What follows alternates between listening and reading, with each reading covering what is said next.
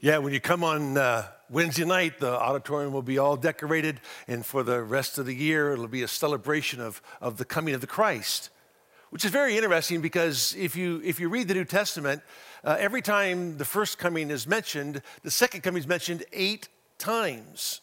Eight times. Of the 333 prophecies centered around the coming of the Messiah, 109 of them were fulfilled in his first coming, leaving 224 to be fulfilled in his second coming. How you celebrate the first coming will determine how you anticipate the second coming.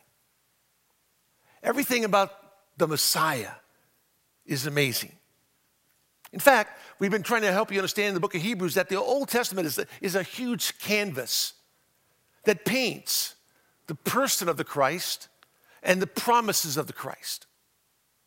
All the promises of God are yes in Christ. So, as He gives us the promises, He gives us the person who fulfills the promises. So, everything in the Old Testament is a picture that's been painted by the prophets. Truly, through the inspiration of the Spirit of God. The writer of Hebrews is trying to show the painting to these Jewish people in order that they don't miss their Messiah. That's, that's why he gave them warnings. Remember back in, in uh, chapter, chapter 2 of Hebrews, he gave the warning. He said this For this reason, because he talks about the superiority of Christ in chapter 1. For this reason, we must pay closer attention to what we have heard so that we do not drift away from it. For if the word spoken through angels proved unalterable, and every transgression and disobedience received a just penalty, how shall we escape if we neglect so great a salvation? He says, Listen, you're hearing all about the Christ. Don't drift away. Don't pass on by the opportunity to embrace the Messiah. Don't do that. And then he goes on and, and talks more about the Messiah in chapter 2. And then in chapter 3, he gives another warning. He says, Today, if you hear his voice, do not harden your hearts as when they provoked me, as in the day of trial in the wilderness. And he goes on and keeps repeating that. Today, if you hear his voice, do not harden your hearts. In other words, he says, look, don't, don't deny the opportunity, yourself the opportunity. Don't drift by the opportunity. And certainly don't disbelieve all the warnings from the Old Testament because they're all serious. So he gives another warning. And we told you there are five warnings in the book of Revelation, uh, book of Hebrews, and they increase with intensity as you go through them. And then he comes to chapter 5, and in chapter 5 he says he says these words in verse number 11. He says, Concerning him, we have much to say, as it is hard to explain, since you have become dull of hearing. And he goes into this long warning again.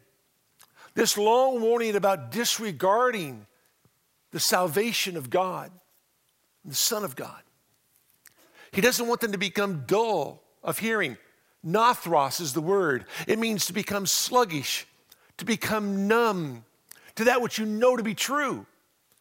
Listen, if you let it pass on by and you don't grasp the opportunity when you hear the gospel, and you continue to doubt and disbelieve the gospel, you're in danger of becoming completely dull, sluggish, numb to the truth of the gospel. And he goes on to say in Hebrews chapter 6 that if you have heard all of what I'm telling you, and you've tasted the good word of the Lord, and were a partaker of the Holy Spirit of God, if you go on sinning, there no longer is an opportunity for you to ever repent again. Don't miss the opportunity. So, as he paints this picture, he gives them warnings because he knows, he knows that their fathers missed the Messiah. And the question comes, how did they do that? If the Old Testament was such, the, such this clear, beautiful portrait of the Messiah, his person and promises, how is it the Jewish nation actually missed him when he arrived? How is it they did not see him for who he was? Why is it they could not connect the dots when he walked right in front of them, when he fulfilled all messianic credentials, when he was there to, to prove to them that he was the Christ? How is it that amidst his life in front of them, they missed everything? Well, the Lord tells us in the book of Matthew the 13th chapter, our Lord begins to speak in parables. It was the fulfillment of Psalm 78. Psalm 78, Asaph prophesied that the Lord the Messiah would speak in judgment to the people of God and he would speak to them in parables. So when you come to Matthew chapter 13, it says, And the disciples came and said to him, verse 10, Why do you speak to them in parables? Jesus answered them, To you it has been granted to know the mysteries of the kingdom of heaven, but to them it has not been granted. Well, why not? Why hasn't it been granted to your people to understand the mysteries of heaven? For whoever has to him more shall be given, and he will have an abundance. But whoever does not have, even what he has shall be taken away from him. Therefore, I speak to them in parables, because while seeing they do not see, and while hearing they do not hear, nor do they understand. Why is it man doesn't understand? Listen carefully. Man doesn't understand because he is intellectually incapable of understanding. Man doesn't understand because God has not illuminated the mind and heart of a man to believe. Please understand that. You can speak to your blue in the face and say, I have, ra- I have reasoned with this person. I have given them all the verses. I have explained everything historically about the Messiah. Yet they still don't understand why. Because it's not a matter of intellect, it's a matter of illumination. Where the Spirit of God illuminates the heart and mind. That's how you got saved. That's how I got saved. And God opens the heart. I can't open the heart. I don't have a key to your heart. God opens the heart that they might believe the gospel. So the Lord says, I speak to them in parables. But to you, you have the mysteries. Now listen to this.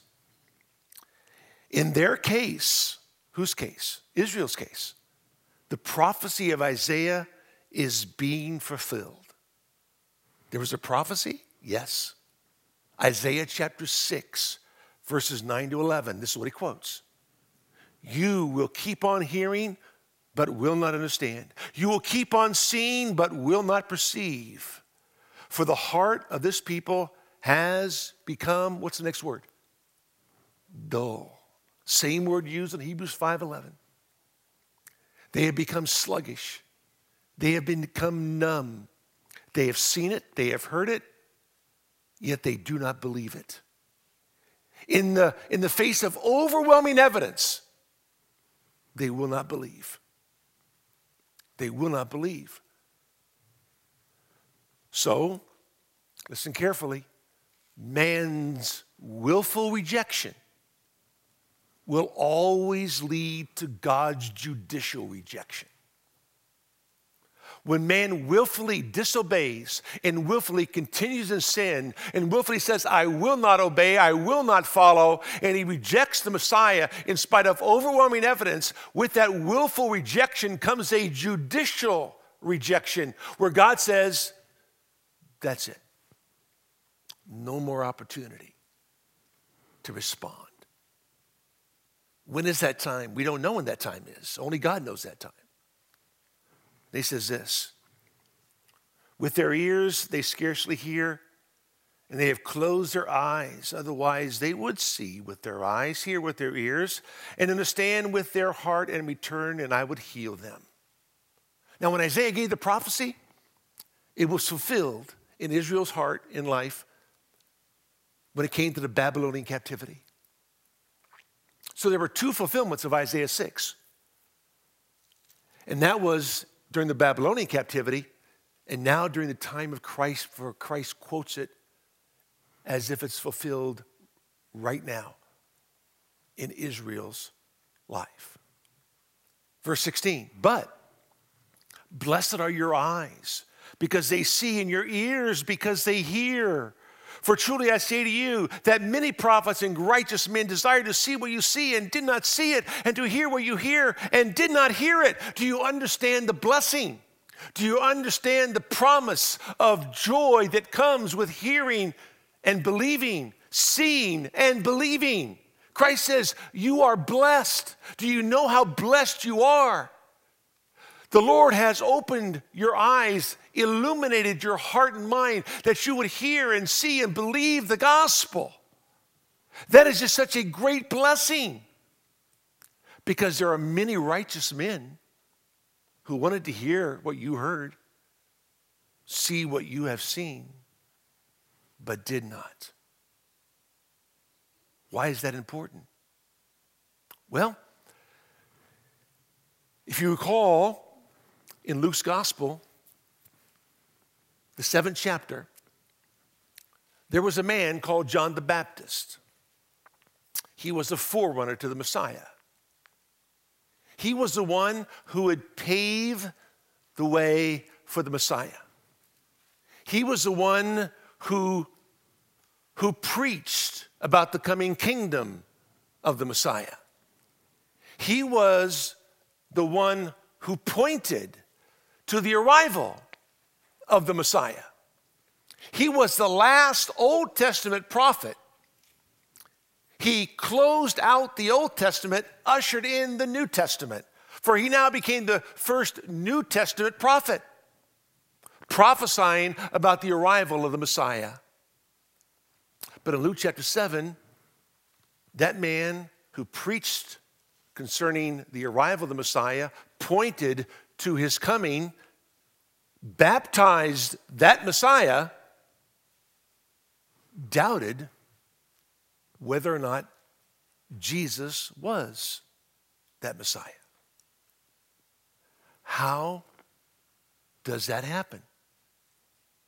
How is it this man spent his whole life studying the Old Testament and the prophecies in the Old Testament would come like a locomotive out of the desert, preaching about the arrival of the Messiah, say, This is the Lamb of God who is going to take away the sins of the world. That's the guy. And he baptized them, saw the Spirit of God descend upon him, heard the voice of his Father in heaven This is my beloved Son with whom I am well pleased.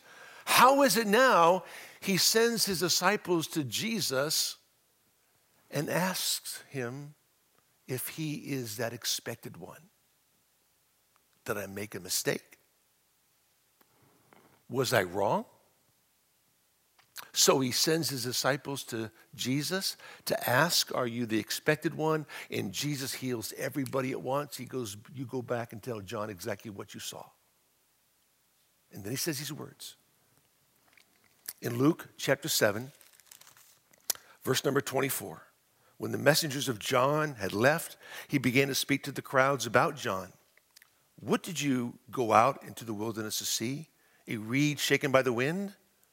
But what did you go out to see? A man dressed in soft clothing? Those who are splendidly clothed and live in luxury are found in the royal palaces. But what did you go out to see? A prophet? Yes. I say to you, and one who is more than a prophet, this is the one about whom it is written Behold, I send my messenger ahead of you who will prepare your way before you. I say to you, among those born of women, there is no one greater than John. No one. There has never been a man born of a woman greater than John. He paved the way for the Messiah. And then Jesus says these words. I love these. Yet, he who is least in the kingdom of God is greater than he.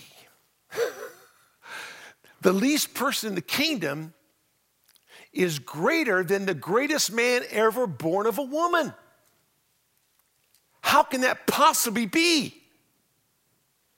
How can, how can the least person in the kingdom of heaven be greater than John the Baptist? Well, certainly not in character, certainly not in conduct, but you are greater in position and you are greater in privilege. Greater in position and greater in privilege. Why? Because you have heard, you have read, you understand everything about the Messiah, his crucifixion, his resurrection, his ascension. John did not understand all those things, but you do. The birth of the church, the indwelling Spirit of God. John did not understand all that, but you do. The fact that Jesus is going to come again and set up his kingdom on the earth, something that was a mystery in the Old Testament, that mystery has been revealed to you. You know that. So you and I are greater than John the Baptist because the privilege we have of knowing the truth of God's holy word. And not only the privilege of knowing that, but the position we have as priests in the kingdom of God, children of the living God. And that's why Jesus would go on to say in Luke chapter 10, verse number 23, Turning to the disciples, he said privately, Blessed are the eyes which see the things you see. For I say to you that many prophets and kings wished to see the things which you see and did not see them, and to hear the things which you hear and did not hear them. You see, we are the blessed people. As he speaks to his disciples about the blessing they receive, that the kings and palaces wishes, wish that they saw and that they heard. We have seen and we have heard. We are the blessed people. So I say all that because the writer of Hebrews is a blessed person. And because he's blessed, he has this huge responsibility to show the canvas that has painted the Messiah and all of his promises that somehow they could see clearly, hear effectively everything that was said in the Old Testament. And that's why he keeps going back over and over the Old Testament and quoting from the Old Testament all the time because he wants them to hear the Word of God. He wants them to see the person of God and come to grips with his reality. The writer of Hebrews greater than John the Baptist. You and I, greater than John the Baptist, the greatest man ever born of a woman, because we have seen and heard the great privileges and promises of the Messiah so that we now understand them. And with that opportunity comes the greatest of all responsibilities. That's why I said during our prayer time, our responsibility now is crystallized. We know exactly what we're to do. We are to work for the Messiah, wait for the Messiah, watch for the Messiah, witness for the Messiah, worship the Messiah. We know what our responsibility is because we know who the Messiah is. We've seen the painting, we've heard the promises, and we've embraced them. That's why we have received the blessing. And now the writer of Hebrews paves the way for you and I to understand this is what we do. Show the picture Let people see it. Explain it to them. He doesn't want them to become dull of hearing. He doesn't want them to drift away from the truth. He doesn't want them to disbelieve and doubt the truth. He wants them to embrace the truth. There's a great passion behind the man, the writer of Hebrews. There's a great desire behind him. That passion, desire should be in you and I. That we should be the same kind of people who passionately want to share the gospel with others. And that's why he has taken them back in Hebrews 9 to the old covenant. That was a 20 minute introduction. But he took them back to the old covenant because in the old covenant, in that tabernacle, was a picture of the Christ and the cross. There was an effective picture of the Christ in every piece of furniture, and as it was outlaid in the tabernacle, it pictured the cross of the Messiah. He wants them to see the picture. And so he doesn't go into great detail, though, because he makes it very clear that because you already know this in verse number five, I'm not going to go into great detail for you. So last week we went through those articles in the tabernacle to explain to you how they symbolize so much of the Messiah because they do. And so as he goes through the outer tabernacle, the earthly tabernacle, he wants them to understand as you continue on through the text in verse number six he says now when these things have been so prepared the priests are continually entering the outer tabernacle performing the divine worship. The outer tabernacle is the holy place okay? As, not the holy of holies but the holy place. And they go into the holy place and they make sure that the oil in that uh, golden lampstand is fresh and kept burning. They go over and they exchange the, the loaves of bread once a week, signifying the presence of Israel before their God, offering incense on the altar of incense, as well as continually offering sacrifice in the outer court so that people's sins could be forgiven. Their, priest, their, their service was unending. Oh, by the way, our great high priest, his service is unending because he is constantly lighting the way.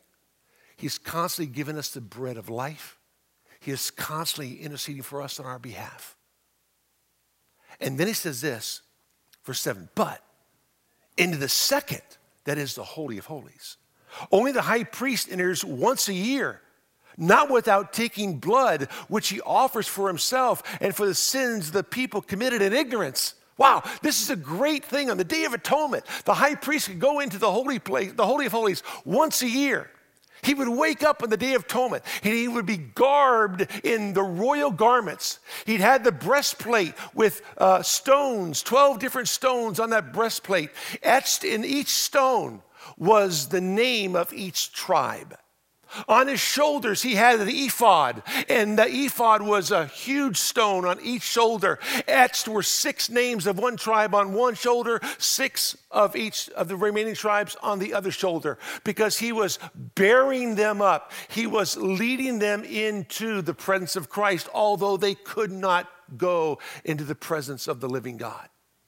And so he would offer sacrifices over and over again. And then he would go in, he would bathe himself, and he would take off all of his glory, ro- glorious robes, and he clothed himself in white linen, pure white linen, all symbolic of how our Lord Jesus would leave the glories of heaven, discard the glories of heaven, and become encased in flesh upon earth always pure, always holy, always sinless, because he's a sinless God of the universe.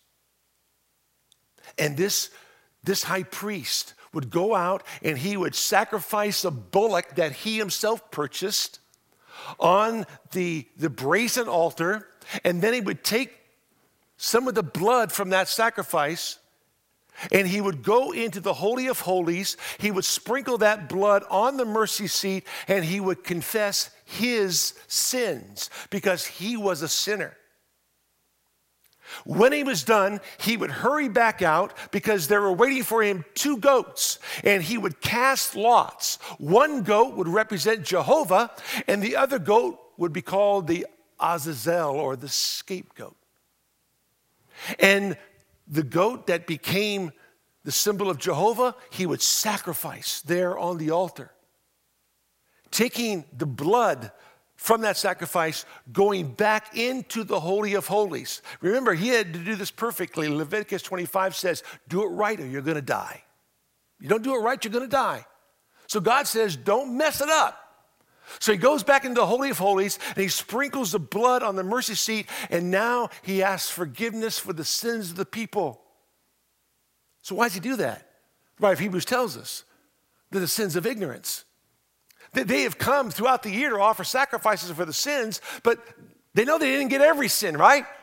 There were some they probably missed bad attitude, bad word, bad thought. They, they, they, they, they, they probably missed something. So the sins of ignorance. So all the sins that they didn't ask forgiveness for throughout the year, the high priest would go in and ask forgiveness on behalf of the people. He'd rush back out, he'd take his hands and place them on the scapegoat. And there he would confess the sins of the people and himself. And that scapegoat would be taken out into the wilderness, symbolic of not remembering sins any longer.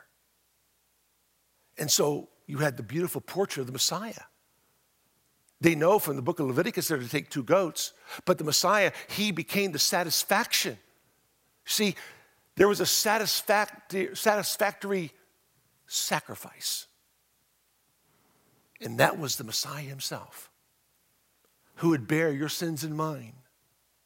And as he bore your sins and mine in his body, they would be remembered no more. Everything was symbolic, everything was a picture. So he is going back to the earthly tabernacle. He is showing them the picture of what is happening, telling them that the service of the priest was daily, it was always in action. This is what they were doing. But on that one day, that special day, that, that, that day of atonement in which the high priest would go in and offer sacrifices for the sins of the people, this became a very special day. But it all became a day that symbolized the coming of the Messiah who would offer himself as a sacrifice and die for the sins. And then he goes on and says, but all of us, it was inadequate. He goes on to say, verse 8, the Holy Spirit is signifying this. The Holy Spirit, he says, this is not my idea. It's not Moses' idea. The Holy Spirit is doing this. Signifying what? That the way into the holy place has not yet been disclosed while the outer tabernacle is still standing. In other words, the high priest would go in and represent you, but he could not take you into the holy place because the worship, the worship itself was incomplete. It was meant to be that way. It wasn't wrong, it wasn't bad, it was just incomplete because the people weren't able to access God's presence. Only the high priest, only once a year on the Day of Atonement. And so their worship was incomplete and their cleansing, their cleansing, their cleansing was imperfect. For it says in verse number nine, these words, which is a symbol for the present time, accordingly, both gifts and sacrifices are offered, which cannot make the worshiper perfect in conscience. In other words, listen carefully. When the high priest would go in and confess the sins of the people, run out, put his hands on the scapegoat, and take that goat, or they would take that goat into the wilderness. All that did was take care of last year's sins. It didn't take care of this year's sins. They had to be confessed at the end of the year again. Very important. That's why there wasn't a perfect cleansing. There was an external cleansing, right? But with the Messiah comes an internal cleansing. We'll see that in a moment. And then he says this in verse number 10 since they relate only to food and drink and various washings, regulations for the body imposed until a time of reformation, until a time when things now were set straight when things now were made complete, the time of reformation. In other words, everything was symbolic, everything was temporary. It wasn't to be forever. He said it was only temporary, it was only for a while, not forever. Because what was going to happen now is there's going to become a time of reformation where everything will draw together. There'll be one final sacrifice, and that will be the ultimate sacrifice that will not just cover your sins, but wipe them all away. Not just forgive them for the past year, but forgive them for the past, the present, and the future. So he closes out the earthly tabernacle and moves to the heavenly tabernacle. He says this in verse number 11 Bear with me. But when Christ appeared as a high priest of the good things to come, he entered through the greater, the more perfect tabernacle. The more perfect tabernacle is heaven. How do we know that? Acts 7 48, Acts 17 25, Ephesians 2 5 to 6. We are seated in the heavenlies. We are seated in the Holy of Holies. We are seated in the throne of God. Listen carefully. You are physically here, but spiritually you're in glory. Spiritually, you're seated, Paul says, right now in the heavenlies.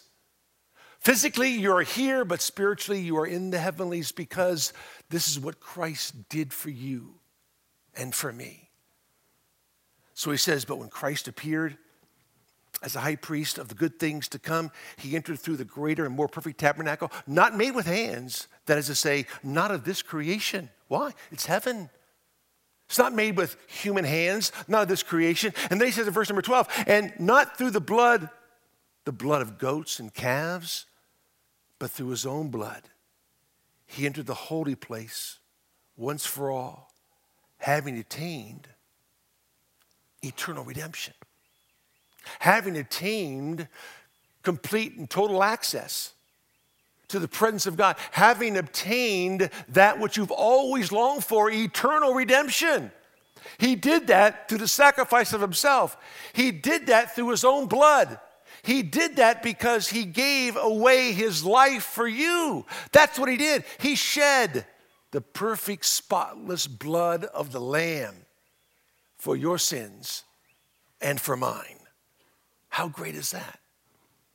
And then he says, for if the blood of goats and bulls and the ashes of a heifer sprinkling, those who have been defiled sanctify for the cleansing of the flesh, how much more will the blood of Christ, who through the eternal Spirit offered himself without blemish to God, cleanse your conscience from dead works to serve the living God? In other words, this blood is an internal cleansing. No longer are you cleaned externally, but you're cleaned internally. Because the blood of bulls and goats could not do this. It's the way God designed it to cover your sins.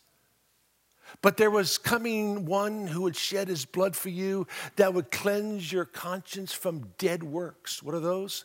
All the evil deeds, because everything flows from the heart anyway, right? He cleanses the guilty conscience. He cleanses you from the inside out. Listen, in the Old Testament, okay,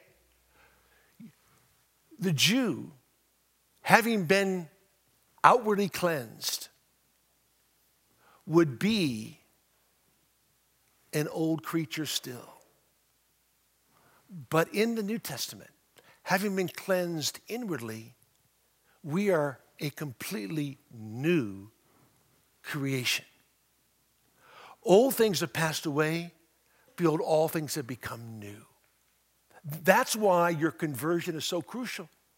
That when you give your life to Christ, there is this internal cleansing that makes you automatically a brand new creation. Because it, it cleanses your conscience from, from dead works, from, from, from evil deeds. It, it, it cleanses you from all of your guilt. It wipes away your sin, past, present, and future. Listen, which causes you, he says, to serve the living God. You can't help but serve the living God. You want to serve the living God. Show me a man who doesn't want to serve the living God, I'll show you a man who hasn't been cleansed from his dead works. Show me a man who's not a new creation, and I'll show you a man who's not been cleansed on the inside.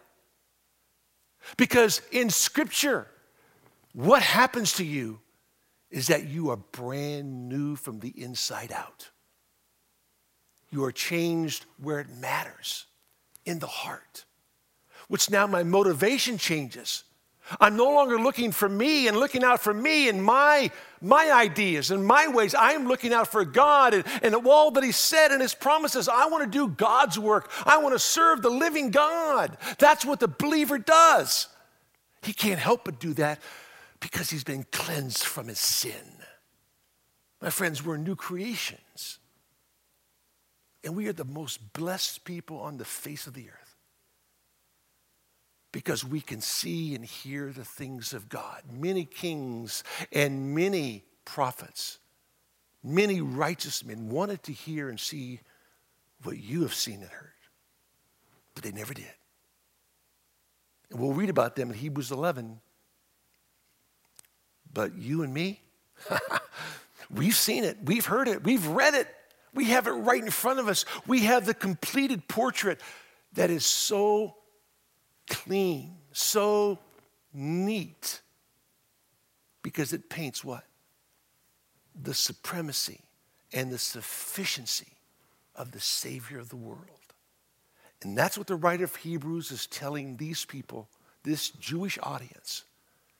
This one who is supreme is completely sufficient to take away your sins, past, present, and future, because he entered into the heavenly tabernacle as your high priest.